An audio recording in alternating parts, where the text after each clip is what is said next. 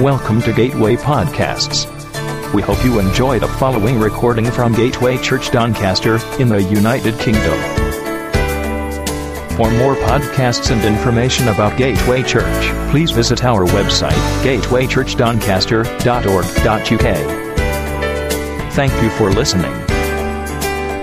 For those who are visiting, we're actually going through a series that's looking at our visions and values as a body.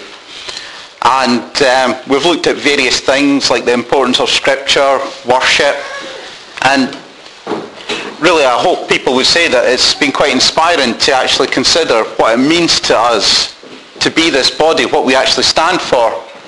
And the one I'm going to talk about today is loving, meeting, sharing, and caring communities.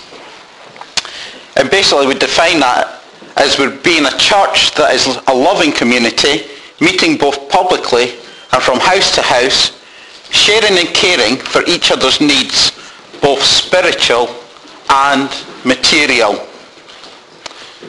Now, I grew up in a mining community. My father was a miner. And I remember every single year we would come together as a community and have what was called a gala day. And it was fantastic. The whole community would come out and we celebrate the fact that we were a community. The downside to that when you were a kid is because everyone knew everyone else, the minute you were caught misbehaving, they felt quite happy either giving you a clip round the ear or telling your parents, or if you're really unlucky, doing both. It was that sort of community. You know, everyone knew everyone. People would get together and help each other. And really there was just this whole sense that people were in a shared environment. People looked after each other. And then in the 80s, Margaret Thatcher said this. She said that community is dead. Isn't that a terrible thing? Community is dead. And then as if to prove a point, certainly she destroyed the community I grew up in by closing the mine. People had to move away from the area. People were left whose identity had been a miner for 30 years with nothing else to go into. The whole atmosphere of the village changed. You know, where you had people who were proud that they had this identity, suddenly it was taken from them. And all it became was, like we've got so many of down here, another commuting village. There was no jobs in the village for the people who had worked in the mine. If they wanted to work, they had to drive to where the work was, or they had to physically uproot and move to where the work was. Community is an important thing. As humans, we thrive on it. But when we experiment with a society of me, me, me, all we end up with is a lot of brokenness, hurt and loneliness. And I think we can see in the last 30 years that's been happening. And for a guy who works in IT, I even think that technology has been a lot at fault for what's happening with the community. Because how many hours do we see children now sitting in bedrooms by themselves? Social networking. You know, what's social about being sat in front of a computer screen, typing in a keyboard? To me, social involves communicating face to face with someone. And I think that it's a sad thing that we moved away with that, from that. So here's a question, having gone on about community, I want to ask you a question. What is church? When you think of church, what do you think of? Do you think of fantastic church buildings that have been built to God by people who lived in the Middle Ages and really knew what it was to want to glorify God and put their best endeavours or all their talents into building these fantastic buildings? Or is it a Sunday meeting? Is it what we come to and do here? Does it include our midweek groups? Is that still church? What happens in the summer when we've no church meetings? Or on the days when we don't have a meeting to attend? Do we stop being church then? Or do we continue be, to be church, but by other means? You know, I've got to a certain time in my life where I've realised that I do start looking back on my life now. You know, I think there's a time in your life where you're young and everything you look at is ahead of you, isn't it? But then there's some crossover point. Don't even ask me when it happens. But there is a crossover point when you think back to some of the times that you had. And at New Year, I phoned up the guy that was my best man. Because when I moved down here, we had a fantastic relationship. And we used to meet up almost every second month or third month to go hill walking together. And it just struck me that it's been at least two years, possibly three years, since we'd actually got together. We kept in contact with social network sites and by email, but even picking up the phone had been a difficult thing. So New Year's Day, I thought, I'm going to phone Chris and arrange a walk. I picked up the phone and I spoke to him. And it was almost like nothing that had happened. There'd never been a gap. You know, right away it's like, oh, how you doing? Isn't it great to hear from you when we're getting together? And that was the sort of conversation we had. And you know, in a couple of weeks' time, we are going to meet together on the Scottish border somewhere and climb up a hill and wonder why we're doing it when we're getting too old for it, really. But it struck me as I was talking to him and thinking about the value of that relationship that some of the best church times that I've experienced haven't actually been in a church meeting. Some of the best church times that I've had in my life have actually been spent on windswept, rain-lashed hillsides, walking with friends who were Christian and also sharing those walks with friends who were non-Christian because we'd take the time to talk about what God was doing in our lives when we got together. We didn't all go to the same churches, but we all shared the same faith. And there were fantastic times because we shared a lot together. We would discuss a lot together. We knew when somebody needed help.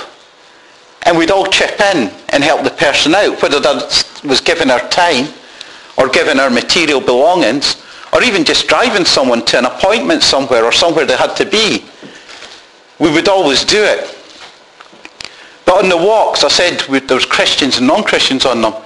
But we would make time in our conversations to talk about God and what God was doing in our life. And that has a fantastic thing when you start doing it because it builds you up.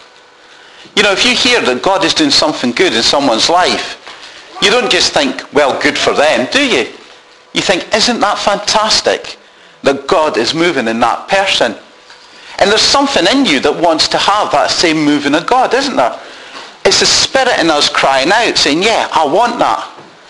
So we gave our testimonies as to what God had been doing since we'd last got together. And the incredible thing about that is it wasn't long before non-Christians who came out walking with us as part of this group actually started asking us, so what's God been doing in your life? You know, and that is an incredible stage for a non-Christian to get to, to ask what God is doing in your life. Sometimes, and this is going to sound really sad, but we'd find ourselves actually singing worship songs as we walked. I remember um, singing Amazing Grace one time as we walked. And it was absolutely incredible because we stopped when we went around a corner and found this large walking party coming towards us. And as they walked past us, they were all smiling at us, so they'd obviously heard, you know. But it just made you feel really funny because you're thinking, were we actually being crazy and dumb then?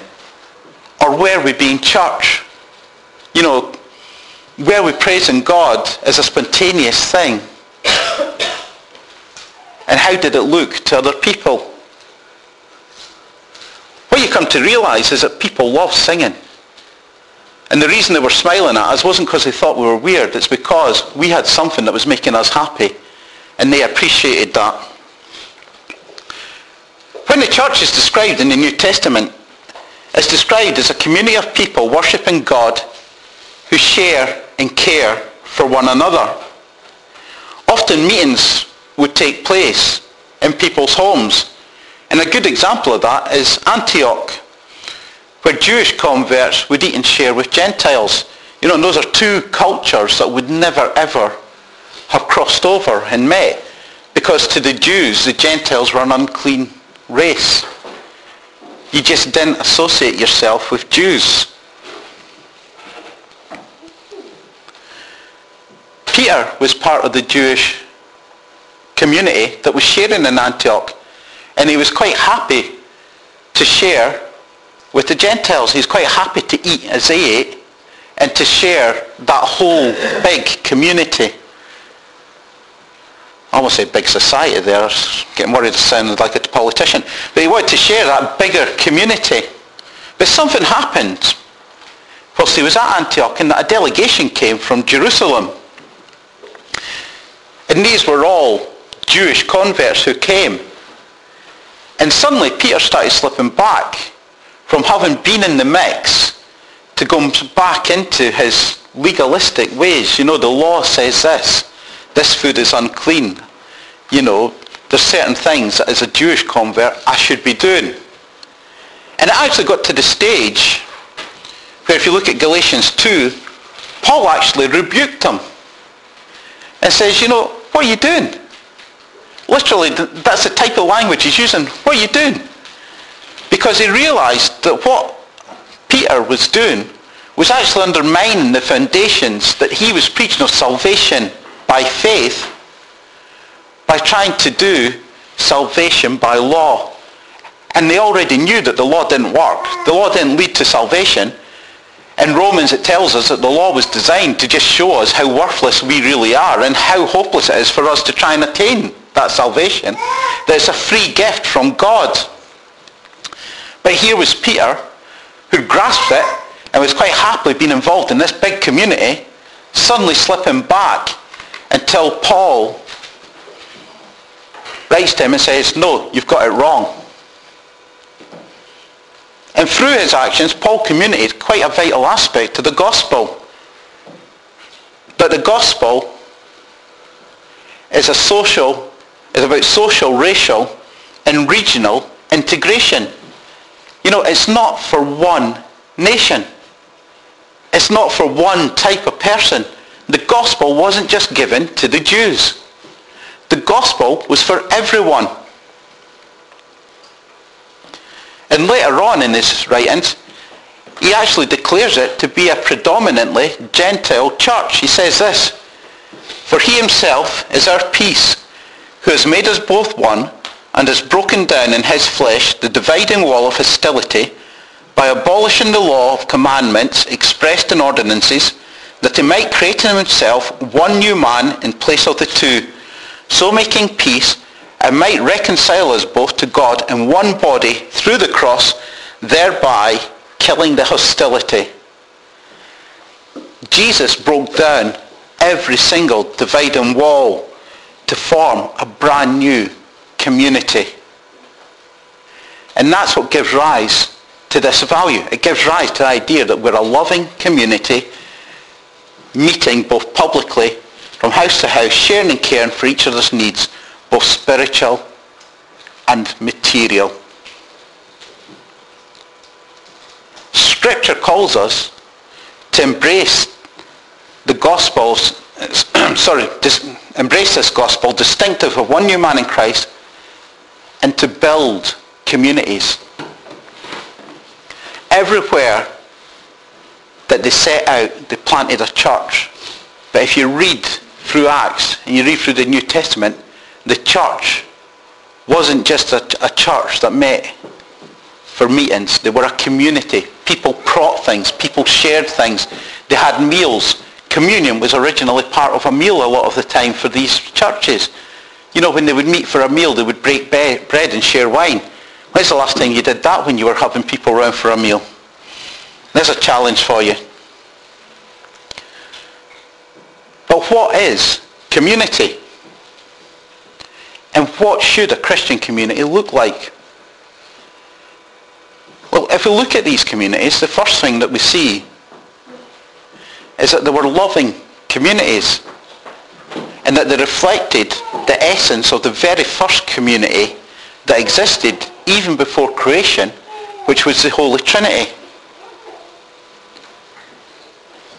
In the local churches, through the fabric of loving relationships, we've got the opportunity to start reflecting the Father's love for the Son and the Spirit's love for them both. As we act out relationships with each other, what we're actually doing is mirroring what God feels for his Son, but what the Spirit feels for the Father and the Son. But we can mirror that in the way we interact with each other. God has placed fathers in the church. You know, he's given us leaders. And we can love those leaders.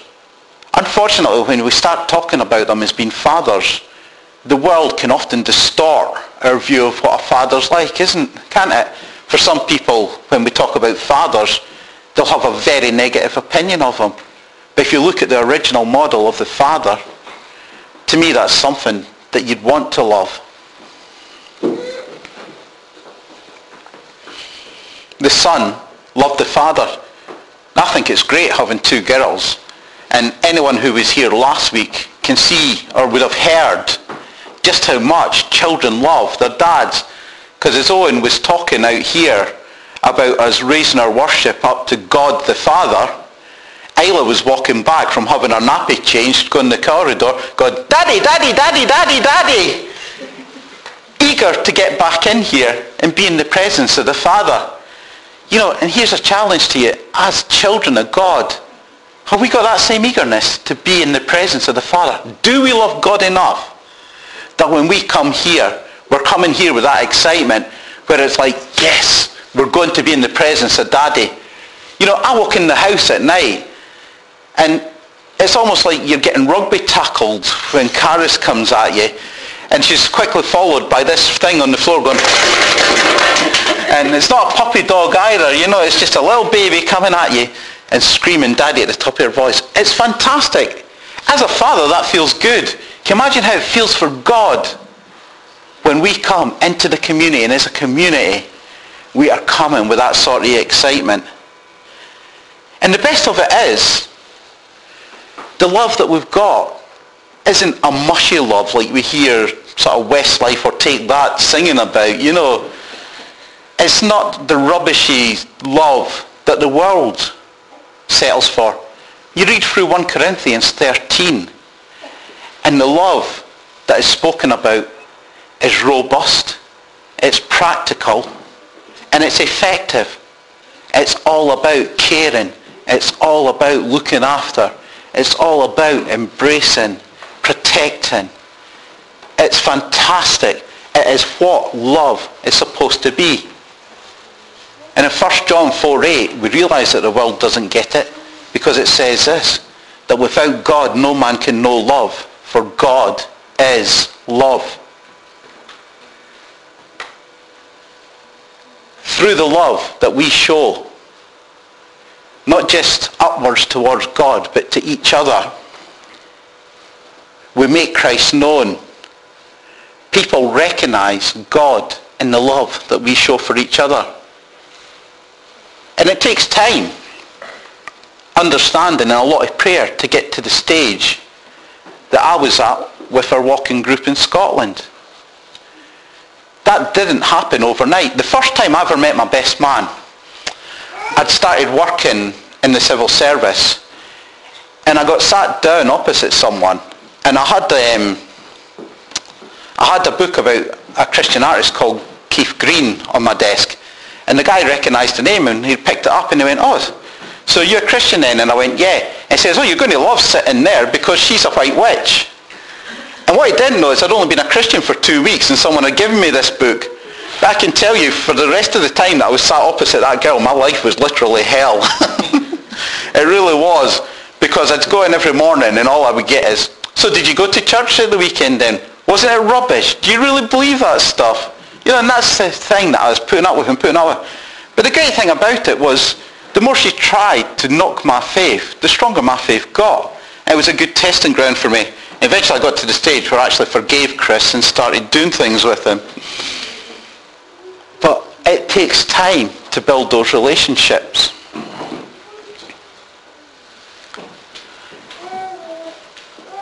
Genuine love should be caused by an overflowing of God's spirits in our life. That's why we're attracted to the people that are here. Because in our normal walks, would we really be attracted to each other? But what attracts us here is what we share in common. The, the next thing that we do as a community is we meet regularly, not drawn back. As some in the, the New Testament said, you know, it says in Hebrews that some people were being tempted not to meet regularly. And you know, there might have been reasons for that because the church in the early days was being heavily persecuted.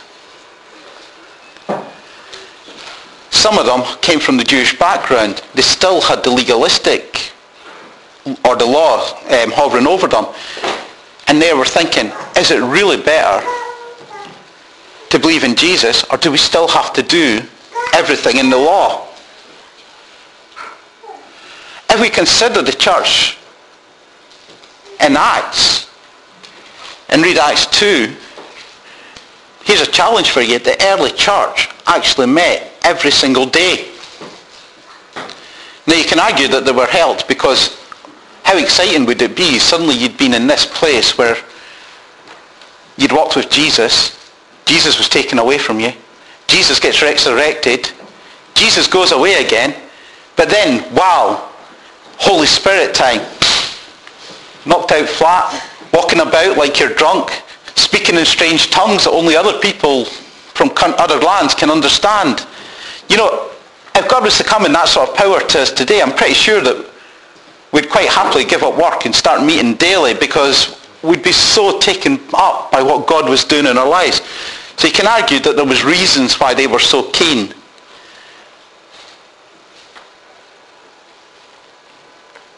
Um, there's one definition in a dictionary for, for the word that's used to describe them that actually translates as enthusiastic addiction to meeting together in large celebrations. You know, they were enthusiastically addicted to meeting. Here's a question for you then. We can attend a lot of meetings when we're first saved. We can attend a lot of meetings when things are going well in our lives. But when we really need God, you know, when that initial zeal drops off or things start going wrong in our life, what should we be doing? And what do we tend to do? The answer is we should be where God is. Because if things aren't going well for us, we need to be encouraged, uplifted, and really share with people who can help us. But the truth of the matter is, often we fall away from God. It's almost as if we're frightened to come into God's presence because we feel we're unworthy. And I think it's ironic that when we need God the most, it's often the time where we seek him the least. And I sort of mentioned at the start about just how little time people seem to have. You know, it seems to be that this technology that people thought in the 70s would allow us to work a three-day week and give us so much spare time to do the things that we really want to do just makes us busier. You know, the fact that we're always contactable means that there always seems to be someone who wants to contact us. I'm forever getting into trouble with Becky, you know, because there's often I'll go out without a mobile phone. Shock horror. Who walks about nowadays without a mobile phone? We can be too contactable, but we also complain about never having enough time to do the things we want to do. Are we really a society that has got a lot busier than our parent societies? What is it that eats into our time? And here's a challenge for you. If you had a look at what ate into your time, how much of it could you really get rid of? How much of it is important? And how much of it is spent just answering texts because people know you're available? Here's a challenge for you. Try turning off your mobile devices for an hour and see if you survive it. Something else that the early church did that showed there were a loving, caring, sharing community is they shared in practical ways. You know, believe it or not, church life isn't just about spiritual stuff. We're not called just to be a holy nation that's too spiritual to be any earthly good. This is going to be quite um, quite funny saying it, but church is about material stuff too. If we look to share the lessons from the early church and we want to be discipled into as close a model as the early church was, then we've got to learn that what we've got is for the mutual benefit of everyone else. That's radical, isn't it? You know, I was reading on, or hearing on the way in on the radio that it's 200 years since Karl Marx sent out his Communist Manifesto. You know, as I think about that, I can almost think back another 2,000 years and think there were certain elements of it already coming through and the ideas of what church should be. We're here for the greater good. We're here to share. But unlike communism, which was a flawed mod, uh, model because it didn't take account of human behaviors or human nature, we've got the Holy Spirit that guides us. We've got God who says he supplies for our needs. But it's not enough for us when we know someone's in need just to say, well, God bless you, be on your way. Let's pray for you. God gives us resources that we use the resources wisely. There's various examples the early church sharing material possessions, even to the extent that people sold everything that they had and gave it to the disciples to best judge what should happen to it.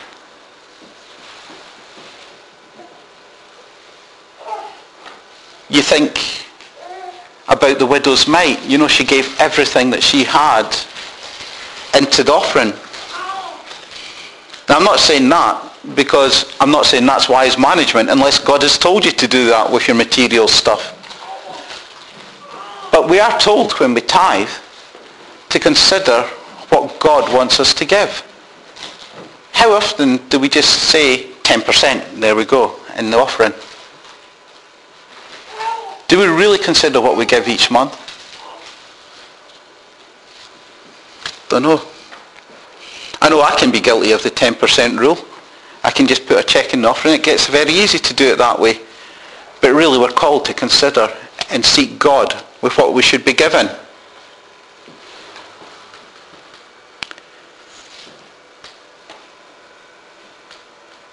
We know people go through difficult times we have a duty to look after our community.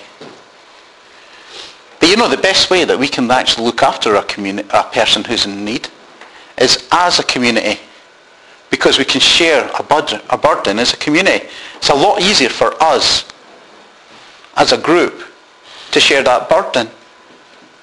The group that I was speaking about, there'd be occasions where we would go out for meals and what we would do if we knew that someone couldn't really afford to have the meal with us, we'd just divvy it up by the rest of us that were left so that the burden wasn't falling on to one person. It was spread across us. And that's a wise thing to do. There's other things that we can do as well. We can show our care in useful ways like offering to babysit so that mum and dad can actually have some time together rather than all the time with the children. You know, actually going for a date. Maybe offering to pay bills. We had an incident recently where one of our neighbours' wives was getting taken into hospital and he was going to drive in his car and follow her at a time where he was obviously quite distraught. And I actually gave up my evening with the, the plans that I had to drive him to hospital, but I didn't just drive him to hospital. I then sat there with him until he knew what was going to happen and whether he needed to lift home or not. It's practical things like that. You know, try cooking a meal for someone if you know they're struggling or if you think they're needing help. Have you got a neighbour that's housebound that you could do weekly shopping for? Because you see the whole thing about what I was talking church community being is it's not just the people that are meeting here.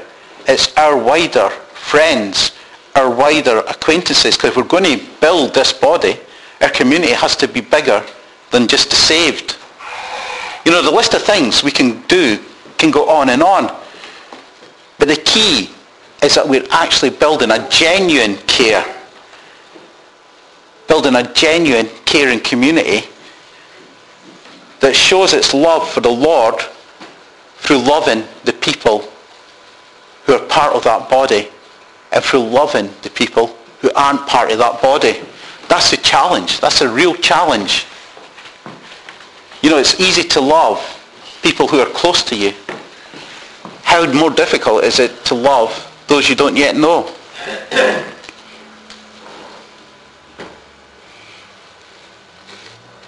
If you think about the example of the Good Samaritan, the whole point of that story is the people who should have been helping him just walked on past because they were judging him, weren't they? And yet, when the Samaritan came along, now to a Jew, a Samaritan was worse than a Gentile. When the Samaritan came along and showed love to a total stranger, he was showing the heart of God where the religious people had failed. We need to start taking opportunities to go the extra mile for non-Christians, not just for the Christians. And James puts it this way. He says, what good is it, my brothers, if someone says he has faith but does not have works? Can that faith save him? If a brother or sister is poorly clothed and lacking in daily food, and one of you says to them, go in peace, be warmed and filled, without giving them the things needed for the body, what good is that? So also, faith by itself, if it does not have works, is dead. But someone will say, you have faith and I have works. Show me your faith apart from your works, and I will show you my faith by my works. We are justified by faith. That is one of our key values. No one would argue past that. And you know, the truth is, you need never ever do anything. You know, you need never help anyone in your life. All you have to do is have faith and you will be saved. That is a biblical promise to us. But what James is saying here is, I'm going to demonstrate my faith by demonstrating God's love by doing the works and helping people. A truly loving and sharing community doesn't just meet and care for each other spiritually, but also got to cater for physical needs of others. We've got to be more than just a praying community. We've got to be more than just meetings on a Sunday and midweek. We've got to be people who really start building our love for each other into the time we spend not just with each other, but with non-Christians and in the things that we do for each other and non-Christians. We need to be a people that demonstrates love through actions. One of the things I've found really hard down here, and I still find it hard, is that when we're in the house, and I'll ask for a show of hands here, when you're sat in the house, how many of you put a bolt or a lock or a chain on your front door? Hands up. You know what? There was times in Scotland where I would jump in the car and drive off and I get halfway to where I was going and think, I've not locked the front door. I think, oh well, no matter. I never ever locked the front door when I was in the house. Never. It's a totally alien concept because the minute you put a lock on that door, it's a barrier you're putting yourself in. We had friends and relationships with friends where if you're in an area, you just drop in on someone, not even think that you had to phone them before you turned up. You know, now we make arrangements weeks in advance and check diaries just to make sure that we can squeeze people in. I don't think that Scotland is that much different a country from England. But I think the attitudes to communities can be different at times. Here's the challenge to you. Let's stop putting up barriers and let's start welcoming people in. There's a fantastic group here to start with. There's a fantastic group not here to start with. You know, there's a few people missing today. But here's the challenge. How many people do you think you can share a cup of coffee with in the next three months? How many people can you go out to lunch with in the next three months or have round just for a chat? How many people can you get through in this congregation. We're a small congregation. It shouldn't be that difficult. But that's the challenge I'm going to put out to you. Let's start building the love in here so it becomes natural when we're doing it with non-Christians and people aren't yet part of the body. And that's all I've got to say on that value. You know, it's a challenge to us. Let's be that loving, caring, sharing community. And when we meet, Let's not just talk about politics and holes in the ozone layer. Let's just talk about God or make time to talk about God and what God's done for us in our lives because that is the benefit of meeting together. That's what's going to build us up. So let's get doing it. We hope you enjoyed this podcast. Don't forget to visit gatewaychurchdoncaster.org.uk